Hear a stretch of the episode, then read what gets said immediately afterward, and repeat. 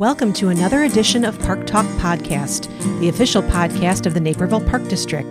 Hello, everyone, and welcome to another episode of Park Talk Podcast and our 2020 State of the Park District address. This time, I'm happy to welcome Brad Wilson, Director of Recreation, and Eric Schutz, Director of Planning. Thanks for being a part of our podcast. Thank you. Hello, thank you. This year's State of the Park District theme is Partnerships in Progress, and it's especially relevant to this conversation.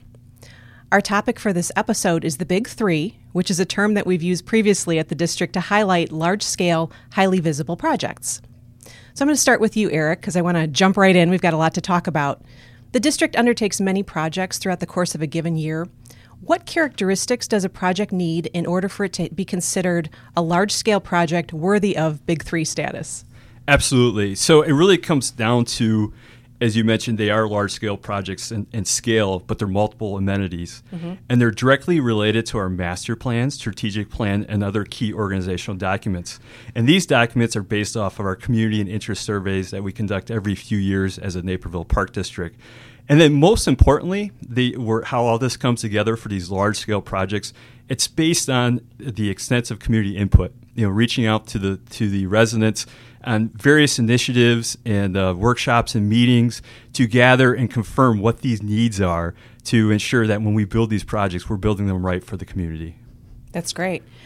More importantly, can you talk a little bit about each of the 2020 projects that made the Big Three list? Sure.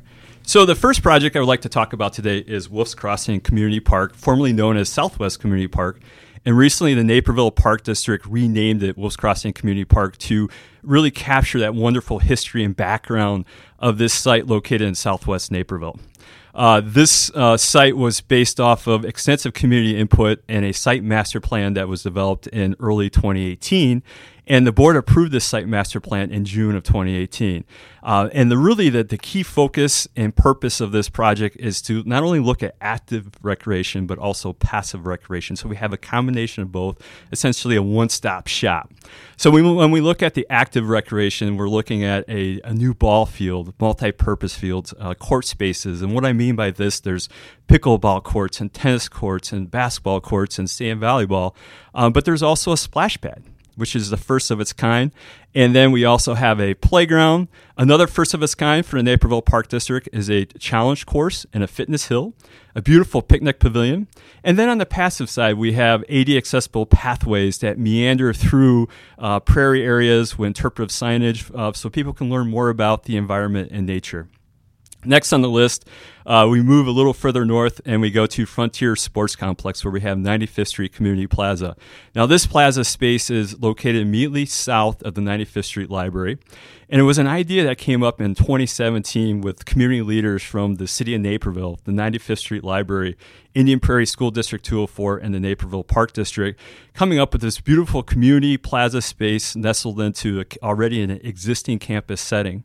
And so, through again through stakeholder input and really reaching out to the community uh, and looking at even talking to um, area school students, we are able to develop a design that incorporates these ideas uh, for a beautiful plaza space. And so, that project at 95th Street Community Plaza includes a, a splash pad, also first of its kind for the Naperville Park District an interactive playground with custom pieces um, for children to really enjoy and something that when it is open up to the public people are going to say wow this is amazing uh, we have the um, a pavilion with an um, outdoor lawn area uh, for various programs and activities.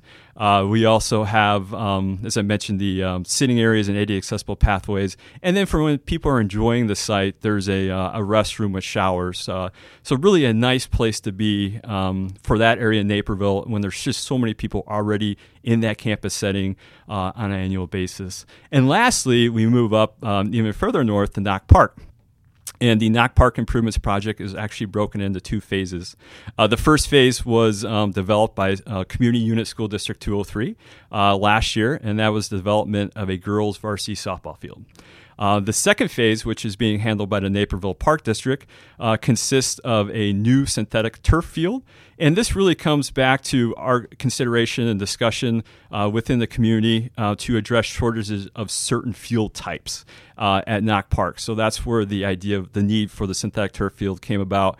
And then also uh, four court pickleball court, 80 accessible pathways, and site furnishings. And that phase two is actually under construction and uh, is slated to be completed uh, by the uh, this busy fall program season this year. That's fantastic. There's so much going on, and those three projects are just a, are all great examples of continuous improvement by the district. And I do want to emphasize the fact that two of the locations you mentioned, both Knoch Park and Frontier Sports Complex, where the 95th Street Plaza is going, those are both existing facilities that we're we're adding on to, we're renovating, we're we're improving. So that's really exciting. Yep. Brad, I want to move to you at this point, and I know Eric touched on a little bit about the partnerships, but I want to delve in a little bit more into that. Coming back to the State of the Park District theme of partnerships in progress, how have partnerships shaped each of the key projects that Eric just mentioned?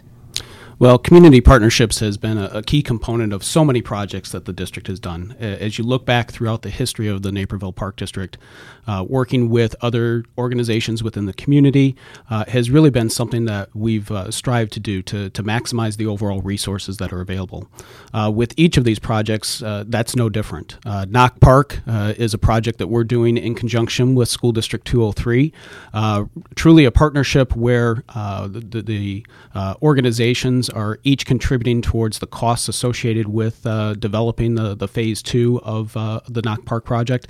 And then each organization and the community is going to get to benefit from that. Uh, not only will school district programs utilize the, the new multi use field, uh, but also park district programs and, and community athletic organizations. So, uh, really looking at the needs of each of those organizations, coming together and determining how can we work together to, to deliver something that ultimately will serve the needs of both entities, but also the community at large.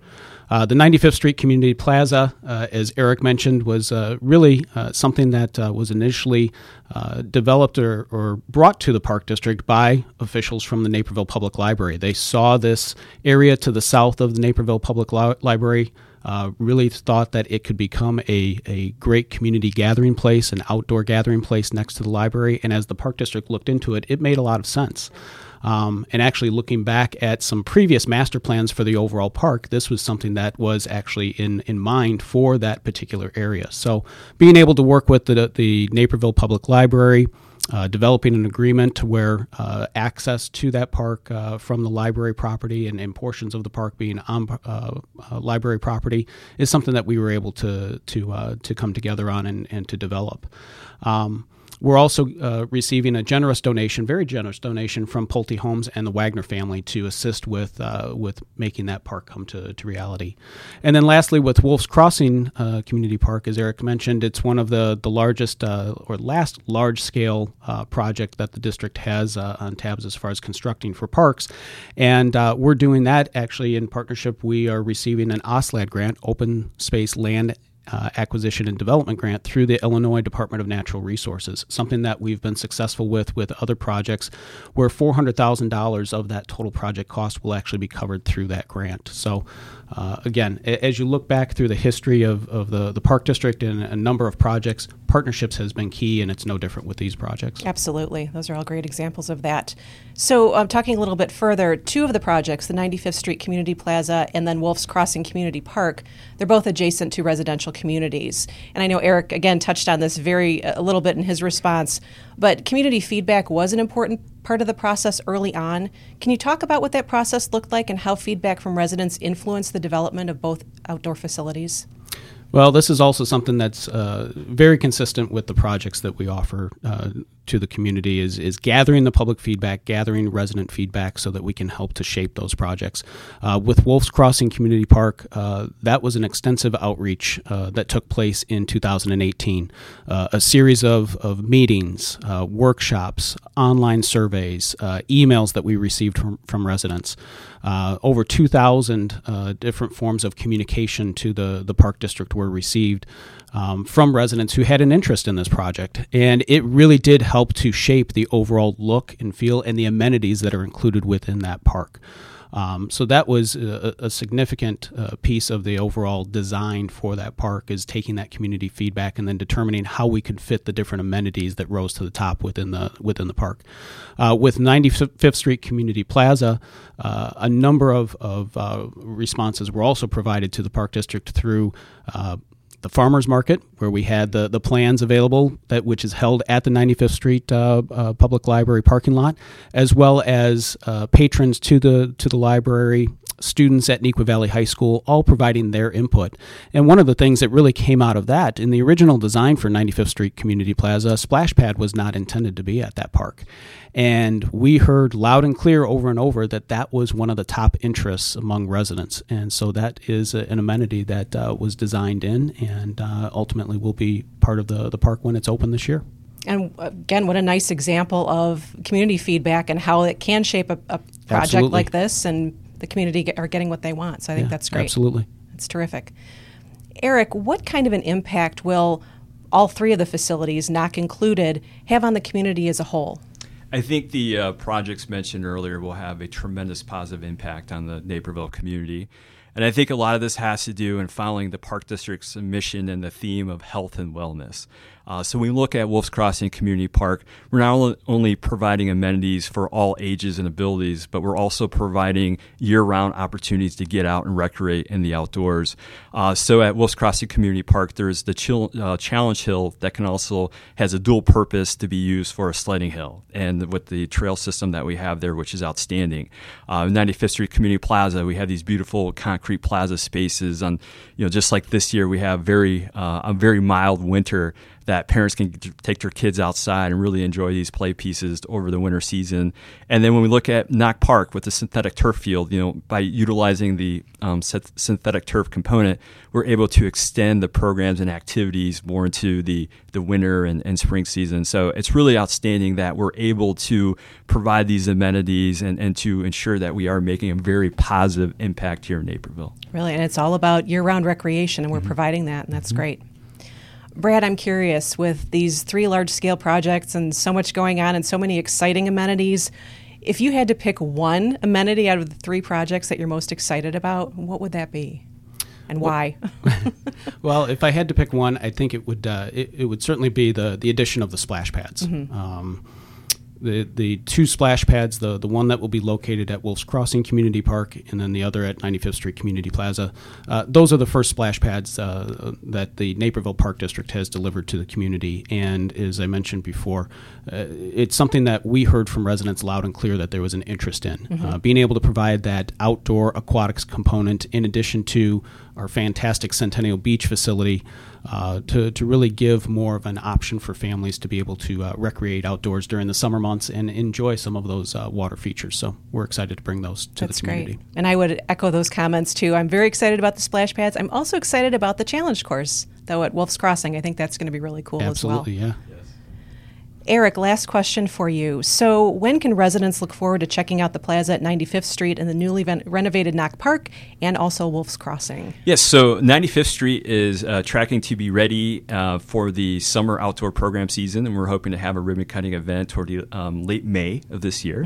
Uh, Knoch Park is, is scheduled to be completed um, before this busy fall program season uh, out at the site. And then Wolf's Crossing Community Park is, um, we're looking to have that reach substantial completion uh, toward the end of summer, early fall of this year. So we're all on track on all three projects, so we're very excited. So, really, these projects are going to pretty much take us to the end of the year, more Absolutely. or less. Yes. And yes, as you mentioned, we are going to have ribbon cutting events for all three events, so the community can come out and check out all the, the new amenities and, and great things that we have in store for them. So, I'd like to thank you, Eric and Brad, for your time and insight, and thanks for being a part of the State of the Park District. You're welcome. Thank you. You're welcome. Thank you very much. Thank you for listening. The Naperville Park District's mission is to provide park and recreation experiences that promote healthy lives, healthy minds, and a healthy community. Park Talk Podcast is a production of the Naperville Park District.